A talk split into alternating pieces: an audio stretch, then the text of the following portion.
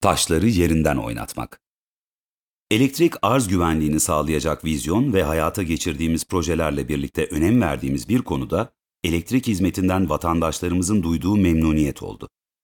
Daha verimli işletmecilik yapılması, yatırımların hızlıca hayata geçirilmesi ve halkımıza daha kaliteli bir hizmet sunulması amacıyla elektrik dağıtım şirketleri özelleştirilmişti. 2014 yılında tamamlanan özelleştirme süreçleriyle bu alandaki hizmeti tamamen özel sektör alırken, kamu denetleyici ve düzenleyici bir role geçti. Böylece şeffaflık, denetlenebilirlik, yatırımların yakından takibi gibi çok önemli kazanımlar elde edildi. Kendi dönemimizde de vatandaşımızın kesintisiz ve kaliteli hizmet alması için hiç taviz vermedik ve yoğun bir şekilde çalıştık. Türkiye genelinde elektrik dağıtım hizmeti veren 21 firma var. Her biri ayrı bir bölgeye hizmet vermekte. Türkiye'nin önde gelen holdingleri, şirketleri bu sektörde faaliyet gösteriyor. 85 milyona hanelerinde, iş yerlerinde, tarım alanlarında, fabrikalarında, velhasıl hayatın her noktasında hizmet veriyorlar. Her bölgenin kendine özgü zorlukları, sosyal ve ekonomik farklılıkları mevcut. Daha önceleri bu hizmetin devlet eliyle verilmesi, temel bir ihtiyaç maddesi olması gibi nedenlerden dolayı vatandaşımız verilen hizmet konusunda yüksek hassasiyete sahip. Bakanlığım döneminde oluşturduğumuz tüm politikaların temelinde insan odaklı hizmet önceliğimdi. Ülkemizin tamamının yaklaşık 40 milyon hanenin elektriğe erişimi var. Dolayısıyla bu elektriğin vatandaşlara ulaşmasında elektrik dağıtım sektörü çok önemli bir yer tutuyor. Elektriği üretip vatandaşa ulaştırmakla da işimiz bitmiyor. Verilen hizmetin kalitesinin arttırılması ve vatandaş nezdinde hak ettiği değeri bulması için tamamlayıcı hizmetlerin de sunulması gerekiyor. Ülkemiz büyüyen ve gelişen bir ülke. Hem hane sayısı hem de hane başına elektrik tüketimleri her yıl artıyor. Bu sebeple elektrik dağıtım sektöründe altyapının iyileştirilmesi ve sürekli şekilde hizmet kalitesini artıracak yatırımların yapılması çok önemli. Bu yatırımların takibini ve denetlemesini performans bazlı olarak 21 dağıtım bölgesinde yakından takip ettik. Bu takibi sistematik hale getirecek ve sonrasında da işler vaziyette tutacak altyapı çalışmalarını tamamladık. Temel olarak dağıtım sektöründe taşları yerinden oynatarak alışılagelmişin dışında bir yaklaşımı benimsedik. Öncelik tüketici memnuniyeti dedik. Gerektiğinde oyunun kuralını değiştirmekten çekinmedik. İnsanımızın elektrik hizmeti kaynaklı şikayetlerine, mağduriyetlerine toptan, temelden bir çözüm sunmak istedik. GSM şirketlerini elektrik dağıtım şirketlerine örnek gösterdik. Onlar tüketici memnuniyeti için sürekli yatırım yapıyorsa siz de yapacaksınız dedik. Bu memnuniyet meselesini elektrik dağıtım şirketlerinin gelirlerini etkileyecek kadar önemli bir noktada konumlandırdık. Burada vatandaşımıza sunduğumuz en önemli hizmetlerden biri halkımızın şikayetlerini dile getireceği çağrı merkezlerinin kurulması ve geliştirilmesi oldu. Sunulan hizmeti pek çok kriter çerçevesinde uluslararası standartlara yükselttik. Vatandaşımızın sıkıntısı olduğunda hemen muhatap bulabileceği ve sorunlarını çözebileceği bir altyapı kurduk. Bu hizmetle ilgili kriterleri çok açık ve net şekilde ortaya koyduk. Planlamamız sonrası hemen işe koyularak Denizli, Adana, Kars ve Konya şehirlerinde ilk çağrı merkezlerinin açılışını yaptık. Bakanlığım döneminde çağrı merkezi hizmet kalitesi kapsamında 1172 olan çalışan sayısını 2243'e, 16 olan lokasyon sayısını ise 33'e çıkardık. Çağrı merkezleriyle ilgili tüm bu yapılanlar sonucunda çağrı merkezlerine ulaşılabilirlik seviyesi 2018 yılında %99,4'e yükseldi. Çağrı merkezleri hizmet sürecinin önemli bir unsuru olmakla beraber çağrı merkezine ulaşan şikayetlerin sahada ivedi bir şekilde çözüme kavuşturulması diğer önemli bir konuydu.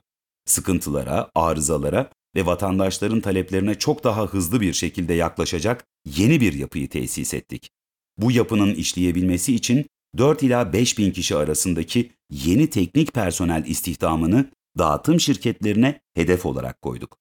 Bakan olduğum dönemde 21 dağıtım bölgesindeki müşteri memnuniyeti trendinin bizzat takipçisi oldum. Zaman zaman bir vatandaş olarak çağrı merkezlerini bizzat aradım. Arkadaşlarıma defalarca arattım. Bu takibi dağıtım şirketlerine koyduğumuz çok net hedefler ve başarı kriterleriyle takip ettik. Mesela bu kriterlerin en önemlilerinden biri abone başına düşen müşteri temsilcisi sayısı oldu. Ayrıca hali hazırda var olan taleplere 15 gün içinde yazılı cevap verme kuralımız, maksimum 30 saniyede çağrı karşılama kriterlerinin yanı sıra maksimum hatta bekleme süresi, sorun çözme oranı, konuşma kalitesi ve bilgi düzeyi gibi yeni değerlendirme kriterlerinin de altyapısını oluşturduk. Yıl içerisinde tüm Türkiye'de en az bir kez vatandaş memnuniyeti anketi yaptırdık ve böylece hangi şehirlerimizde hangi sıkıntıların olduğunu ve hangi iyileştirmeleri yapabileceğimizi sürekli bir şekilde takip ettik. Kurumsal iletişim meselesini elektrik dağıtım şirketlerinin öncelikli gündemi haline getirdik. Hepsinden vatandaş memnuniyetini arttıracak iletişim planlamaları istedik. Her yıl belirli dönemlerde dağıtım şirketlerinin vatandaşlarımıza sundukları hizmetin kalitesini ölçen karneler çıkarttık. Bu karneleri sektörle yaptığımız yıllık toplantılarda sektör temsilcilerine ve şirketlere sunduk.